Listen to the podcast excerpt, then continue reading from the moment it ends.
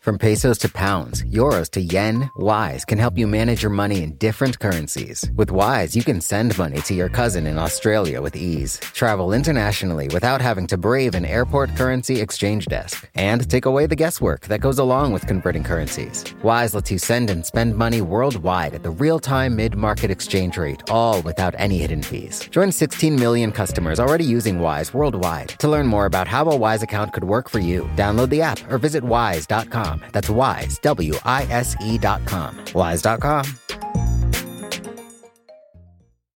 You know how to book flights and hotels. All you're missing is a tool to help you plan that unbelievable travel experience. That's why you need Viator. Book guided tours, excursions, and more in one place. There are over 300,000 travel experiences to choose from, so you can find something for everyone. And Viator offers free cancellation and 24 7 customer support for worry free travel. Download the Viator app now and use code Viator10 for 10% off your first booking in the app. Find travel experiences for you. Do more with Viator.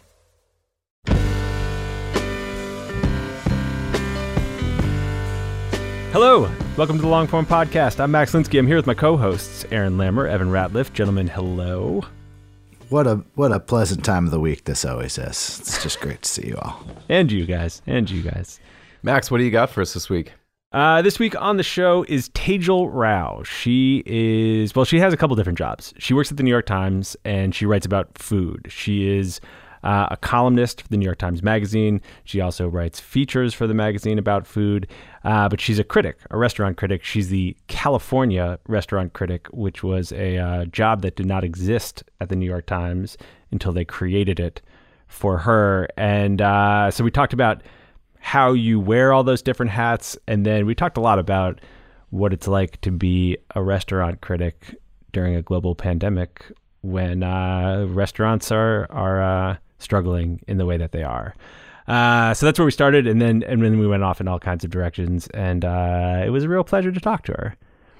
If you want to start somewhere and go out in a bunch of different directions, do it with an email newsletter from Mailchimp.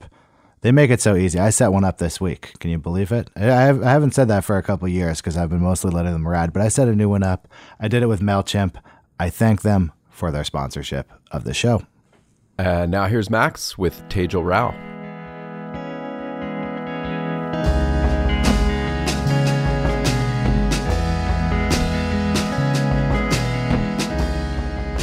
Hey, Tejal. Hi, Max. Thanks for uh, thanks for coming on the show. Thanks so much for having me. You and I have talked before occasionally, but uh, never at the length that I plan to talk to you now. Hours and hours. Yeah, this is going to be. I don't know. I don't even know what time it is in the West Coast. I can't do that kind of math, but you should just prepare. We're going to be here for a long time because I have a lot of questions for you. I don't know very much about what it means to be a restaurant critic, but even I, an uninformed person, could surmise that right now is a strange time to be a restaurant critic. And I, would, I am very interested in how you got to this place that you are at. You have written some incredible features that I want to talk to you about. But I, I was wondering if we could start with what your life is like right now as the New York Times food critic in California during a global pandemic in which restaurants are closed, suffering, fighting for their lives. What is your job right now? The job is not clear to me what it is. it keeps changing and which is fine. I feel really lucky to have a job right now. I I'm mostly in my car. I'm in my car all the time and I'm either driving to a restaurant, driving to someone's house to pick up food I ordered on Instagram, just driving around poking my nose through windows. Like it, it's a, I feel like I don't really understand everything that's going on or what, how I should be covering it. So I'm approaching it differently with every story that I do. I've written a little bit about like policy, about um, specific restaurants that are somehow making it work right now. I've written about the sort of ethical quandary of delivery, just everything I can think of that maybe readers are wondering about, readers who would normally be going to restaurants. But the real answer is I, I don't know, I, and every week is kind of different. do you feel some responsibility to be part of helping restaurants in California survive? I mean, I probably shouldn't feel that, but yeah, I, I do I do feel it a little bit because it's not just the restaurants, it's not just these spaces and like the delicious food or you know, it's all these people who are out of work. It's like workers, you know, and I'm not a representative for any of them. You know, I interview people and try to clarify what's going on, but I I do feel some sense of responsibility and I also know that I'm not really supposed to. How did you become a food writer? Like my first experience of you is you're writing in the Village Voice. And I did some sleuthing on the internet and I couldn't find out a lot about how you got there. How'd you get there?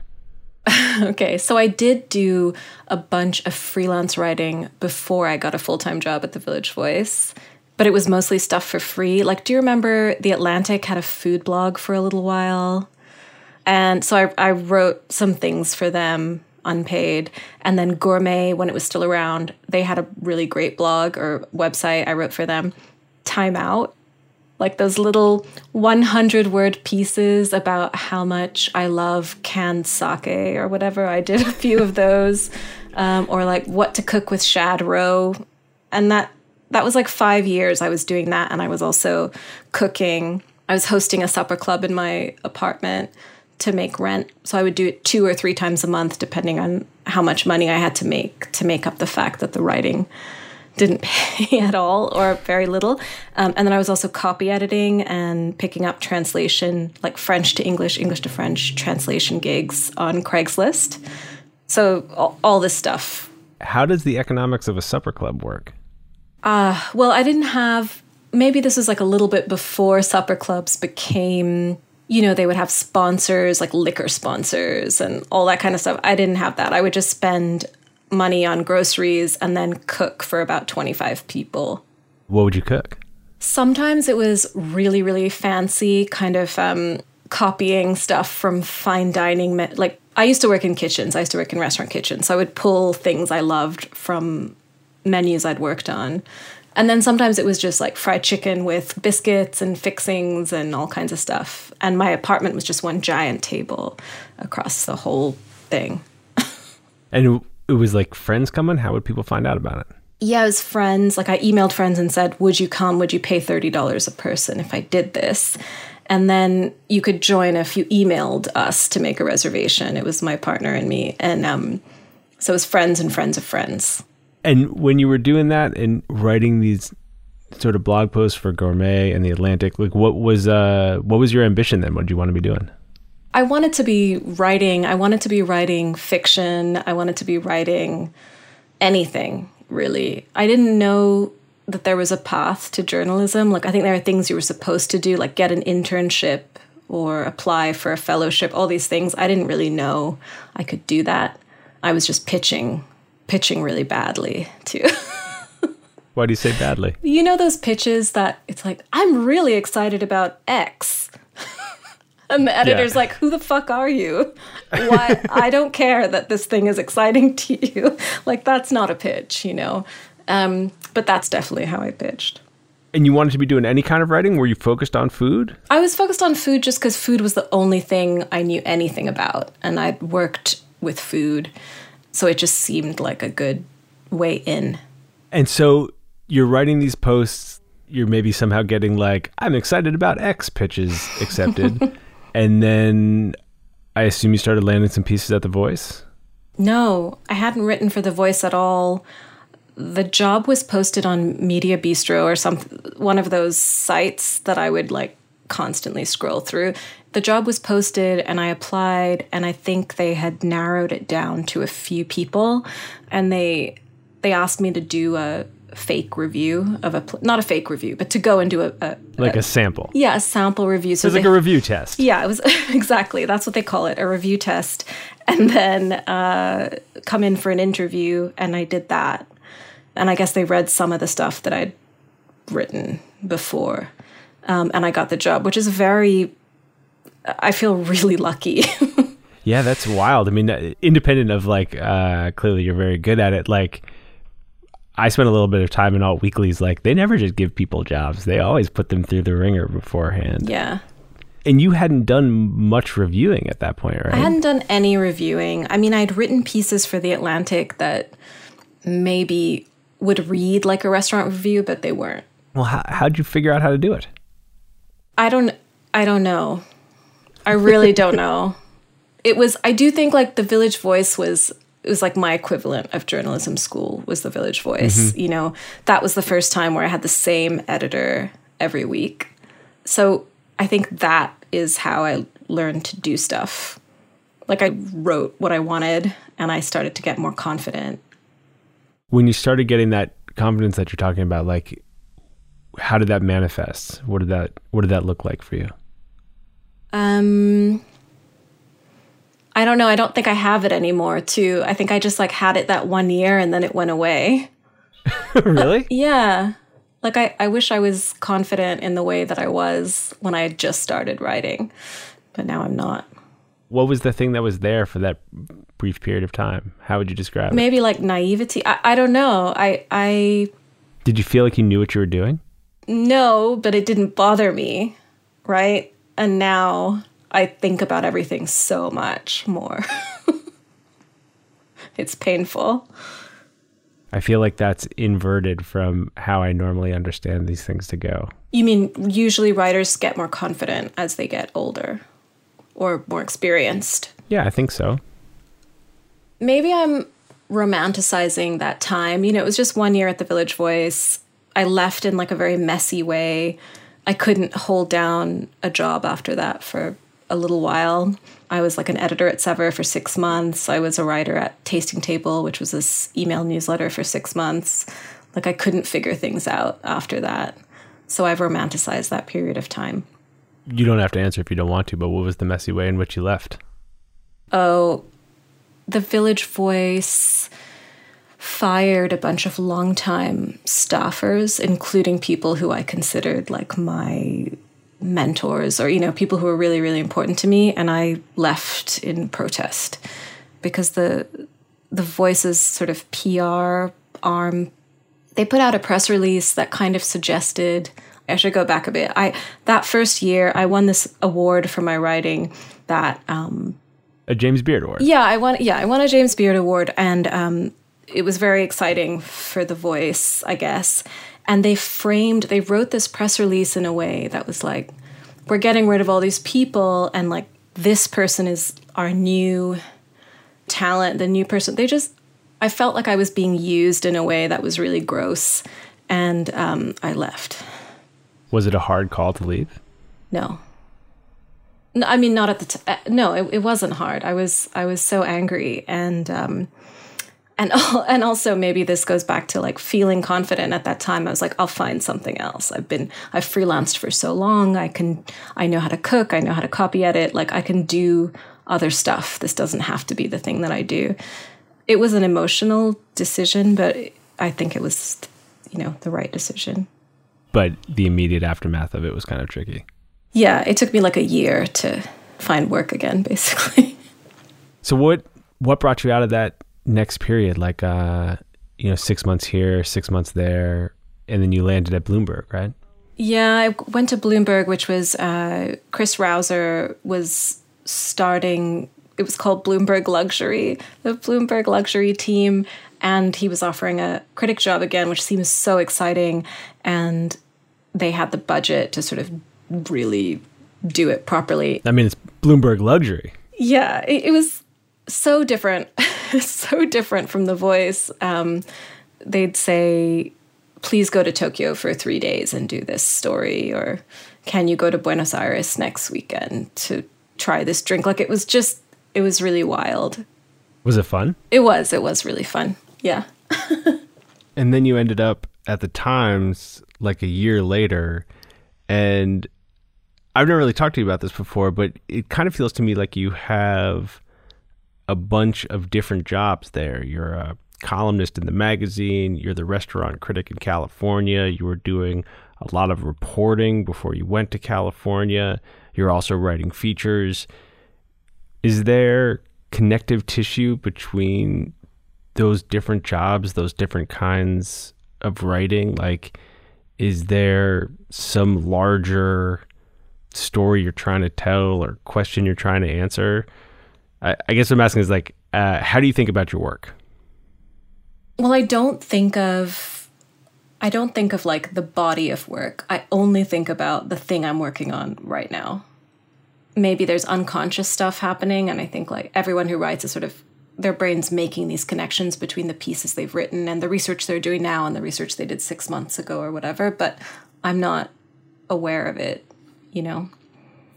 I, I feel very selfish saying this, but I'm usually guided by what I'm excited about right now.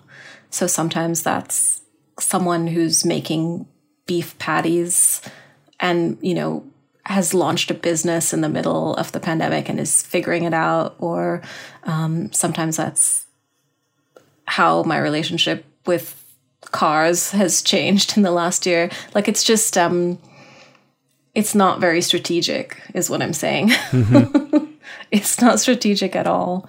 It probably should be. I should be thinking about the space I get to take up and the stories I get to tell in a in a in a more um, holistic way. Uh, but I but I don't. Well, I'm going to try and get you to think about that. Okay. Good luck. Even if there's no actual through line, I'm going to propose some and see what you think of them because, you know, I just went back and read a lot of writing of yours over the last couple of days, like back to back to back. And I do think there are themes in what excites you at the very least. And one of them, I think, is that they are often stories that I don't think I would have read previously in the New York Times. They're from parts of the food world that are not just in the Times, I think oh, across food writing are not often covered. Food carts and stories about restaurant workers, not about the person whose name is on the marquee. Stories about like amateur cooks with cult classic cookbooks that otherwise would have gone unwritten about, maybe. And I wonder whether that is conscious for you or whether that just happens to be what you're interested in and other people aren't. I do like, I always like what other people might consider a small story. You know, um, what do you mean by that? Like, not the story that an editor immediately gets excited about. By small story, I mean not the story that's immediately pleasing to editors. Yeah, yeah, you know, like a a, a story that doesn't immediately seem like a feature, mm-hmm. where someone needs to be convinced it deserves space. I'm usually drawn to stories like that. Do you have a theory about why that is? No. do you? Do you, Max? I have a theory about why you're drawn to those. Yeah. I think what I'm asking is, and both things can be true, right? But is there an element of politics in the like broadest sense of the term about covering those smaller stories that I think are not often covered in the industry in which you work? You know what I mean? Like, is it strictly that that's what you are drawn to, or is part of the reason that you are drawn to those stories that they tend to not get as much coverage as big fancy chefs at big fancy restaurants. Yeah, yeah, I think that definitely is part of it. I'm really aware writing for the New York Times that I'm part of this like larger, very complicated ecosystem and there are writers covering hard news and there are writers doing investigations that are taking months and writers covering like agricultural policy and because of that it means I can write about not I don't want to say anything, but you know, it means that there's space for whatever it is I feel like writing about in the food world. And when do you know whether or not like beef patties are a story? Or how do you know that that amateur cookbook is a thing that you want to spend your time with? Like you could write about anything. So how do you know what it is you want to write about? I think sometimes it's just that I can't stop thinking about a thing or I start researching it and it does seem like there's a story, but there's always a story. It's really just are you going to give it attention and time, or are you going to leave it and give your attention and time to something else? Like, of course, beef patties are a story, you know? Anything is a story.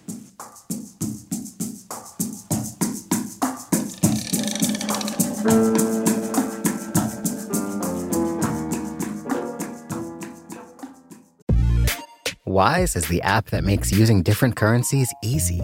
Need to send dollars to your cousin in Bali fast? Getting paid in another currency and don't want to lose out because of inflated exchange rates? Want travel money without having to slog through the currency exchange kiosk? Then Wise might just be your answer. From pesos to pounds, euros to yen, Wise takes the guesswork out of converting currencies. You can send and spend money worldwide at the real time mid market exchange rate with no markups and no hidden fees. In 2023, people sent over $100 billion worldwide with Wise. What's more, over half of those transfers got to their destination in less time than it takes to listen to this ad. Whether you're traveling, sending money abroad, or doing business, let Wise help you manage your money in different currencies with ease.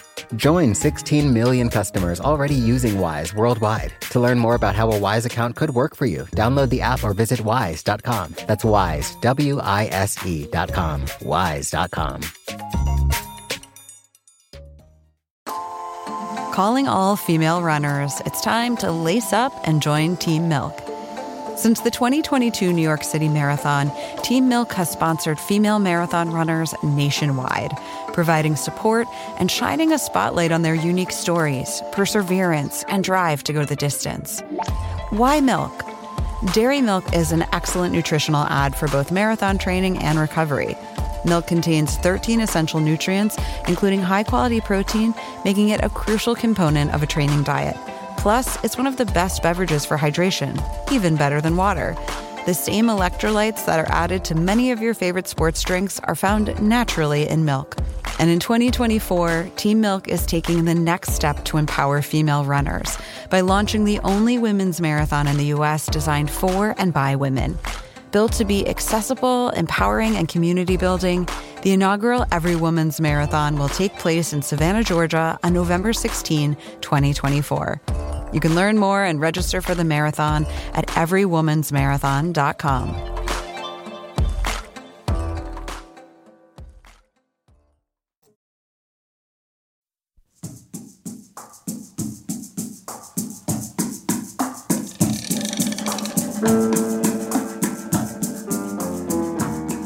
One of the reasons I wanted to talk to you is because you know you've got this column in the magazine that's pretty personal, or often is personal. Mm-hmm. There are restaurant reviews, or there were restaurant reviews, and now there's something that's a kind of hybrid of restaurant reviews and reporting. And then you've also written these features.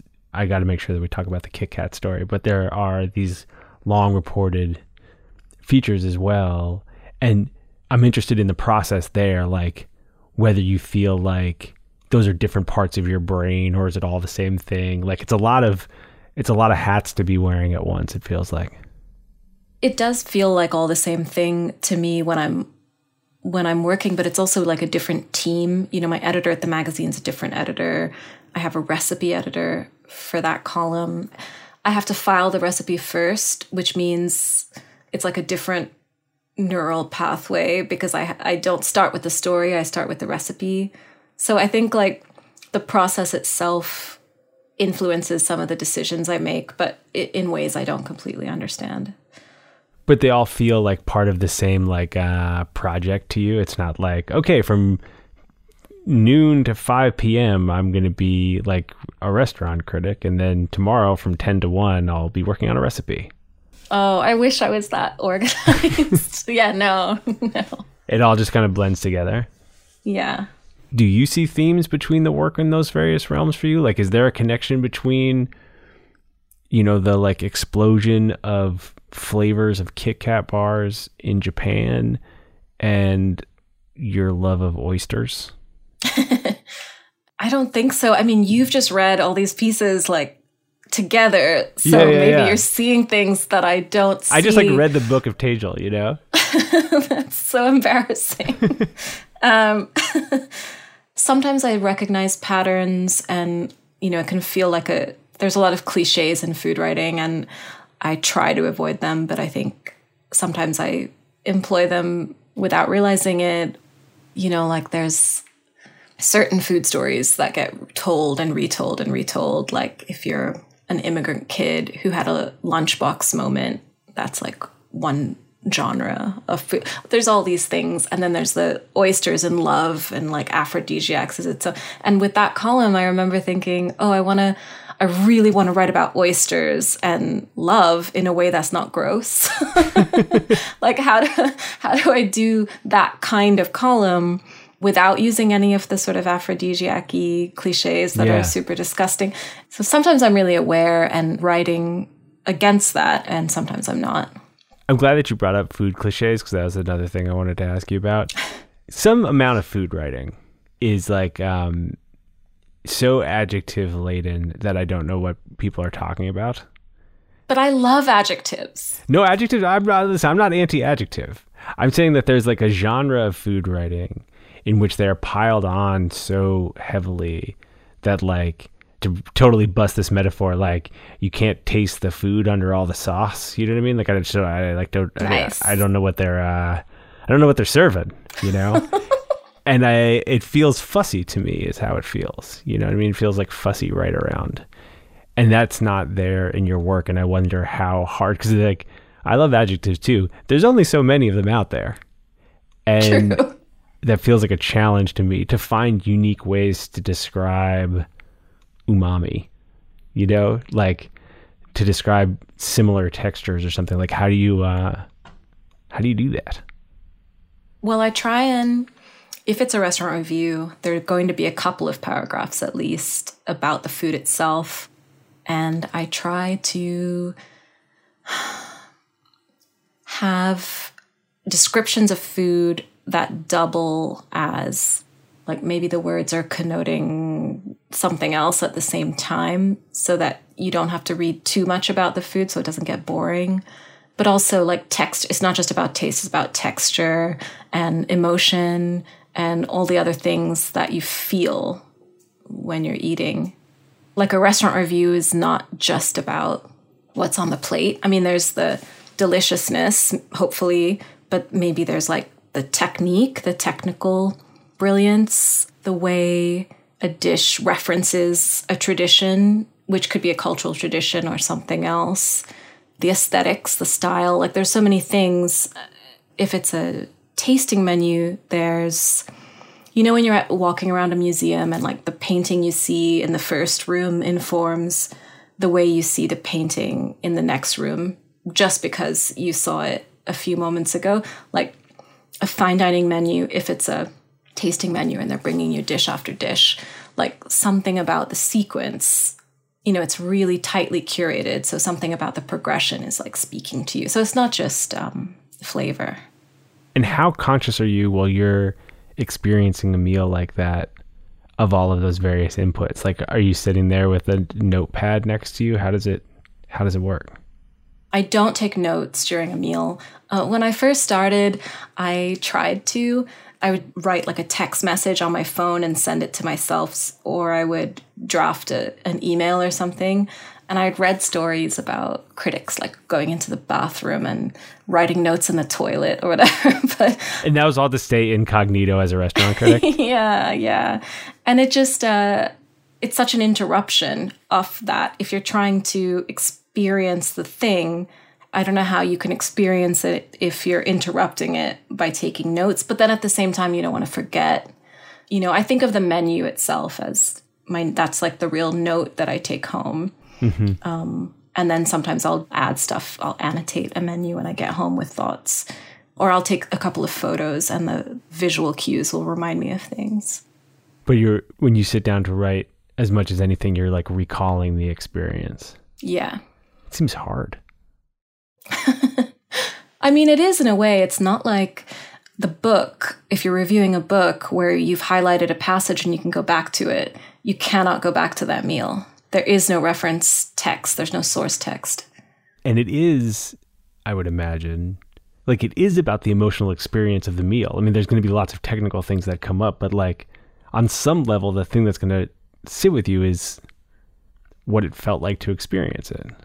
Yeah, definitely. And I think that the restaurant is always it's like telling you a story about itself and then it's also telling you a story about yourself, you know, and there's a gap between what the restaurant tells you it is and what it is. And I'm just like walking around with a tape measure, like measuring that gap, like a pencil behind my ear, you know? yeah.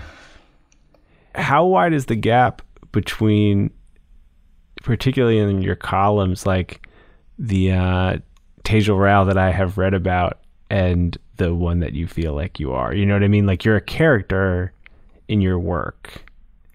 You've written about your love life. You wrote recently about having COVID. And it's always, particularly in the column in the magazine, it's always in the context of a recipe. Like there's a story you're telling about a dish or about a ingredient but there's a lot of you in there. And i wonder why if i got the tape measure out like what's the uh what's the gap between Tejal in the column and Tejal in, in real life? Well it's funny because i think of myself as being so private but then sometimes in that column i'll just you know like losing when I lost my sense of smell. It was so scary. And it was so scary that I felt like I had to write about it because I hadn't, at that point when I filed the piece, I hadn't recovered any of my sense of smell yet, which I, I have recovered some of it now, or a lot of it now. But yeah, so I guess there there is that gap between my idea of myself as being this really private person and then my tell-all column. Uh, well, I mean, I I imagine there are lots of things that you don't tell, but it is yes. it, it is interesting. That's what kind of what I was asking about is like what's not in there. But it is interesting that you think of yourself as a very private person, and yet yeah, you have a column in which you write about yourself in a very well-read magazine. yeah, I know. That's like so. What a ridiculous thing. And I, well, the column, the oyster column, that was a you know compressing a 15 year relationship into like 800 words. So obviously a lot is not in that column. Well, what I would like to do here is get into that relationship in great depth. Are those columns hard? Are they hard to write? Yeah, they can be. Some of them I write really quickly within a couple of hours, and then some of them I have to like sit with for a couple of days. I think it's like any other kind of writing. And I don't know why sometimes I can do them really quickly and sometimes they take a long time. Has it gotten easier as you do it more? Like, do you see the world through the writing in the column now? Like, can you turn that part of your brain off? Can you just like casually go have dinner now? Oh, yeah. I absolutely can turn that, like the critic brain. Restaurant critic brain, like when we finish talking, can you just like go to the fridge and grab a slice of cheese or whatever? Eat something really gross. Yeah, absolutely. I can like make myself a peanut butter and green chili and cilantro sandwich and just like eat it in front of the fridge. And it, it, doesn't have to fit into like some larger no like metaphor. It's just sometimes it's just a peanut butter, green chili, and cilantro sandwich. A hundred percent, yeah. I actually feel like I have to turn on the critical thinking with food because I love it so much. you mean like to actually be critical of it? Just to see beyond, because sometimes you're just obliterating yourself with like something delicious mm-hmm. and there's nothing else. You know, it's just you and your sandwich or whatever. It's just you and this bowl of noodles. And I have to remember it's not just me and this bowl of noodles. I'm gonna have to explain this bowl of noodles to other people. Can I ask you about another part of your job? Yeah. Your title is California Restaurant Critic, is that right? Yeah. My understanding is that you had lived in New York for a long time, like 14 years or something like that. Do I have that right? Yeah, over a decade. I uh, yeah. Somewhere in that range. And you had worked at the Village Voice, you'd worked at Bloomberg, you'd popped around to Gourmet and written for the Atlantic, uh, Time Out New York, all these places. Like you were you were writing about food either in New York or from New York for a long time. And then took this job essentially covering the state of California. When did you take that job? it was like September, October 2018. 2018. So you had some real time before COVID hit where you were doing the job. Yeah. When you landed in LA, how do you start doing that job? It's like you could do anything almost. Yeah, and that was uh, that was really paralyzing. I didn't know. I thought, should I be going to really important classic California restaurants the Times has not covered in the past, and should I make sure that's part of our archive, or do I start with? Um, the first story was really difficult. I, I didn't know what to do, and I ended up making that process part of the first story, which was, I think, the first piece I filed from LA was about classic restaurants it was like learning to be in Los Angeles and learning what Los Angeles is through its classic restaurants. And that was my first piece. And that was the the real process of like falling in love with LA because I didn't know LA very well. Yeah, I mean, I guess that's just like I'm just curious about what that experience is like. You show up in a place and suddenly you have to be explaining it.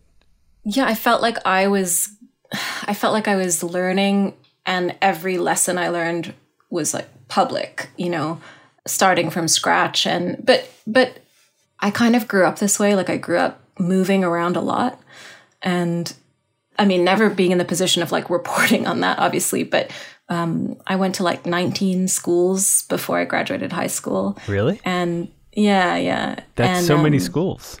So there's a lot of schools. And sometimes would be like dropped into places where I didn't speak the language uh, in the middle of the school year. And it's just, I don't want to say it feels normal, but I think, and I also think this is why I like writing and reporting. I like observing things. You know, I, I like being the new guy. I'm comfortable being the new guy. Does that make it so you don't feel like a part of places? No, I feel I feel so at home in LA now. I love it so much, and I really hope I can stay here forever. and when I was growing up, I just felt like I belonged to all of those places that we moved to.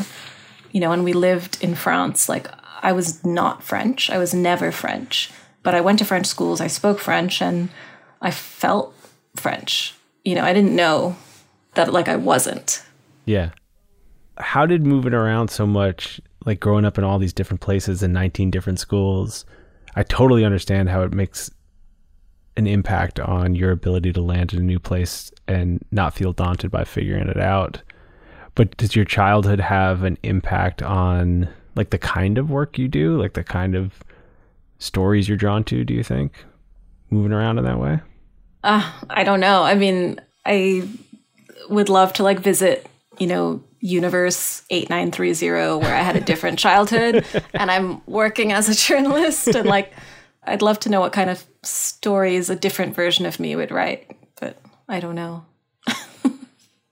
and where does the feature writing fit into all of this?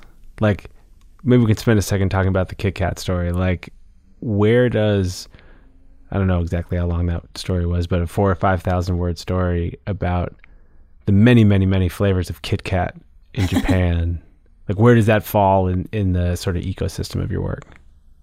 Well, so technically, that's not something that's part of my job. You know, I, I write the magazine column once a month and then stories for the food desk. And this was, I, I feel like I got really lucky because my editor, Claire Gutierrez, was working on that issue and they were looking for ideas, you know, so I pitched them one that would take me to Japan to eat chocolate.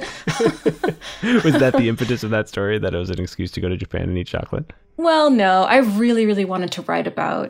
It was actually, gosh, there was a different candy that I wanted to write about, and I was just having a really hard time getting access. And then when I started researching Kit Kats in Japan, the Nestle Corporation there was they were really open to answering questions and also to letting me in the factory if I could get there. So I was really excited about that. That story is really, um, my experience of that story was that it's very fun. Oh, thanks. did, did it feel that way to work on for you? It did feel fun, but it also, so that was my first piece, the first piece I was doing for the Times at that length, you know, like a really long reported piece. And I think I was in I was in Tokyo for a few days and then I went to the the mochi factory and a couple other places for a few days. And I was so hyper aware that if I didn't get what I needed in that moment, I wouldn't have another opportunity. You know, I wouldn't be able to walk back over to the factory and like see what I'd made. And so I remember being really anxious and taking way more written notes than I normally would and just kind of panicking the whole time. So no, I didn't that doesn't sound like right. That doesn't sound very fun. I did enjoy like I enjoyed parts of it, but I do remember feeling really stressed that I or maybe the, the thing I was taping I would lose the audio. I was working with a translator mm-hmm. um, for some of the interviews, and she was really incredible. But it also adds a layer of time because every interview that would be an hour is now two, you know. Right. Yeah, that seems pretty intense. I loved working on that piece, though. I really loved writing it. What did you love about it? Well, being able to. this is, you can tell I'm not someone who like writes long pieces a lot. Like, it felt like such an opportunity to write most of what I do is compressed into like 1500 words. And so I almost always know when I'm starting the piece what it's going to sort of look like, what's mm-hmm. going to be in it. And with a 5,000 word piece, I didn't know how it was going to end until I wrote my way through it. And that was really fun. It's funny that the act of the reporting was so like anxiety inducing, yeah. but just like the sort of blank canvas of the piece was like freeing in a way. I think there's a lot of people for whom it's the reverse. You know what I mean? That like, oh right, not knowing how they're going to stick the landing is like an awful, awful experience, and the reporting is really fun. I mean, I definitely have had pieces where that's the experience, but in this case, I just felt like I could relax when I got to my desk and actually had everything I needed. And also, Claire Gutierrez is a really amazing editor, so it was fun working with her. I have more um, existential uh, how you make decisions and how you write questions. But I have a few practical food restaurant critic questions, which is like, do you still do the anonymity thing? Are there no photos of you on the internet? Does no one know what you look like? Is that your game? There are a couple of photos of me um, circulating, and so I know that I'm not completely anonymous, but I do still try. I don't, I think anonymity is really misunderstood I'm not doing like what Elizabeth does in The Americans and like putting wigs on in my safe house and like getting in and out of disguises and running around. I just make reservations if I'm going somewhere with reservations in a different name. That's it. So that you're not announcing yourself to the restaurant. But do you also protect your ident- like your public identity? Like do you not want people to know what you look like? Yes. Yeah, I don't post selfies or post pictures of myself anywhere. Yeah. Have you ever considered doing it a different way? Because I feel like there was this movement with restaurant critics at some point in the last couple of years where there was a, a sort of desire to do away with that practice. Yeah, I do remember. I remember when Adam Platt announced right, right, he was gonna, and then a couple of other people too. I. I think it really it made sense for him because he'd been doing it for so long. He just couldn't pretend that he was anonymous anymore. But I think I do manage to like get in and out of dining rooms without people knowing I'm a critic more than half of the time, you know? Yeah. Um, and then a lot of places, honestly, a lot of the places I review don't care. So, um, but still, I would I would never make a reservation in my own name. Occasionally, a restaurant will get someone making a reservation in my name. It's like definitely not me. It's someone else. And did you it was a conscious decision on your part, right? You had the choice of whether or not you wanted to run stars with your reviews. Yeah. Yeah, it was a big conversation. We weren't sure what we wanted to do and and I chose no stars. Like I actually felt really strongly about no stars. How come? I think um I think stars limit the review in a way. You know, I know editors like them and readers like them because it's like you know the number of stars maybe you don't need to read the review. Those are two pretty like powerful constituencies. I know i know. I just i i think i think that the stars would limit the stories that i do. Because i if i let's say i'm writing about a taco truck and i consider it like a five star place, you know, four star place, but it doesn't have tables and forks and a ceiling and all those things, it would be confusing to make, you know, and so then I would say, oh, I probably shouldn't review it because I'll have to only give it one. I just think, I think stars are bad. yeah. Editors like them, readers like them, but they're not actually nearly as meaningful as editors and readers think that they are.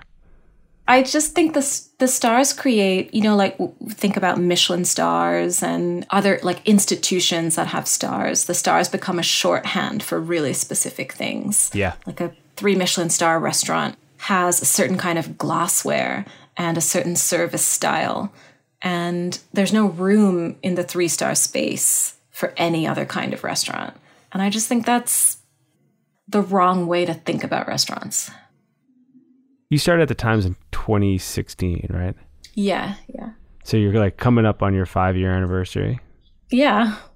And you've got these different roles that you play. You've got this entire state laid out in front of you to cover. Do you have a sense of where you want to go in your work? What you want to do next?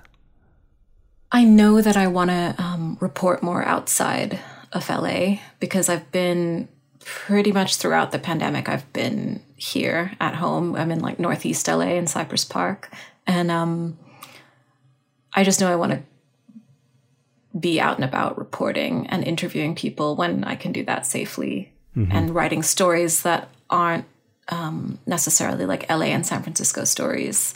So that's probably what I'll do. But that's so, I know that's really vague. I think I mean more like, you know, I've asked you about like 400 different times how you choose what to write about. And your answer has basically been like, I don't know. That's not a very good question, which is fair. Uh, but I think what I'm, I'm trying to figure out is like, do you have some sense, yeah, of like how your interests will evolve, you know? I'm not sure, but I am like this past year, I've been thinking a lot about what makes a restaurant good. And I, that sounds vague, but I mean, like, can a restaurant be good if it doesn't have wheelchair access? And, like, can a restaurant be good if the farmers picking the tomatoes are getting sick? Like, how much do we consider when we talk about if a restaurant is good or not? Mm. I'm thinking about that. Like if people are being exploited at every single point possible along the way, how good is the restaurant really? Given what restaurants are going through collectively, do you think that restaurants will come back thinking more holistically?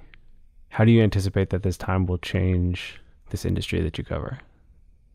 I mean, my my fear is that it won't I worry that the pandemic has like illuminated all of these issues and things are just going to keep going the way that they were. That's like the worst case scenario. Well, no, that's not even the worst case scenario, but that's um, a bad bad case. That's what I worry about. That nothing will change. That people will just kind of like forget.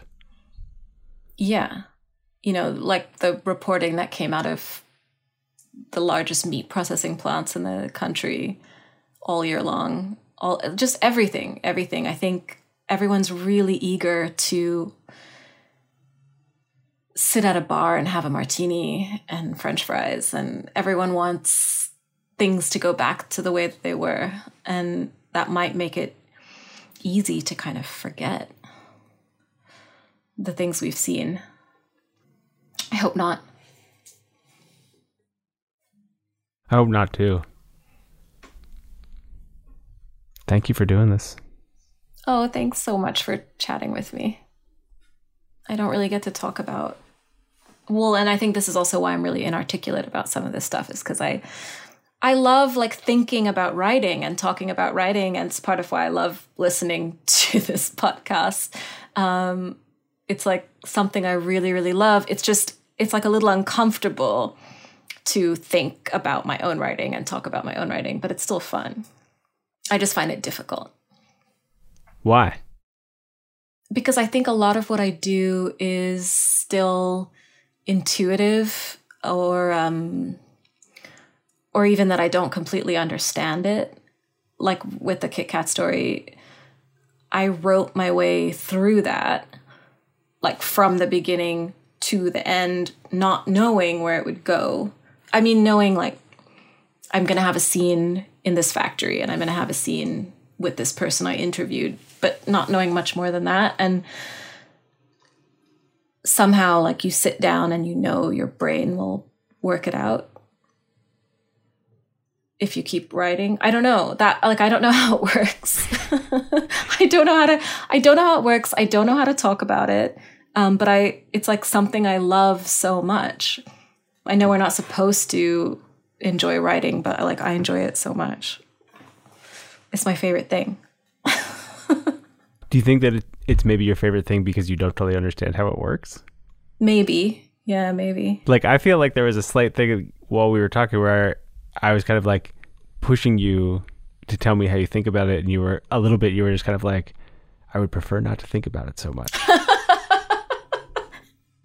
No, I mean, I'm just embarrassed that I don't know how to answer some of your questions because I think it makes it seem like I don't care, which I do care. I do care about the stories I choose. I do care about, you know, I care about all this stuff, but I don't know how to, I don't know why I make some of the decisions that I make. But we were talking at the beginning, we were talking earlier about like confidence. Isn't that just like what that confidence is?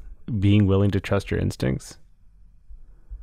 That's like a really nice way to think about it. Yeah, maybe. I do have that. I know that if I have a few hours, I can write a column. But that's that feels slightly different than what you're going to write about. You know what I mean? Like it- yeah. it's yeah. like knowing that what you are interested in is interesting is a form of confidence. But then the writing itself is like an act of persuasion, right? Like the writing itself is convincing someone that it's interesting, especially someone who doesn't think it is. Do you feel better about your work now than you than you once did? Has that changed? Um, I usually feel good about a piece after I've filed it. There's like a little window of time where um, I feel good about it. And then I just stop thinking about it and move on to the next thing, you know? I don't, and I don't feel good about the piece forever. It's just like a few minutes. What's what's the like default? If like you get a couple minutes of feeling good after you file the piece, what's your like And then I just don't think about it anymore. yeah, Then I don't feel anything. Then you feel nothing. Yeah, and my and my brain is like a sieve, right? So all the research I did too is like is like gone. Like everything is gone. I just forget it all and make space for the next thing. So like we're going to hang up now and then you'll just forget about this. Max who? Yeah. Good. I think that's the way it should be. uh, you're the best. I really really appreciate it. Thank you. Thank you so much, Max. This is really cool. Thank you. I so appreciate you.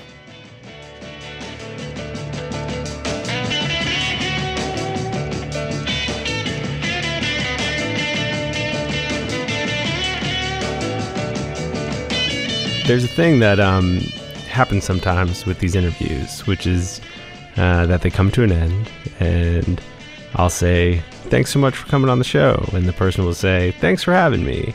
And then we'll stop recording. And then they'll say something really interesting. And uh, I don't know if you caught it there, but that's kind of what happened with Tejal, except she kept recording. And so did I and I'm glad that we did. That was the Longform podcast. I'm Max Linsky. My co hosts are Aaron Lammer and Evan Ratliff. Our editor is Janelle Piper. Our intern is Susan Peterson. Thanks to them. Thanks to MailChimp for sponsoring the show. And thanks so much to Tejal Rao for uh, not hitting stop on a recorder. We'll see you next week.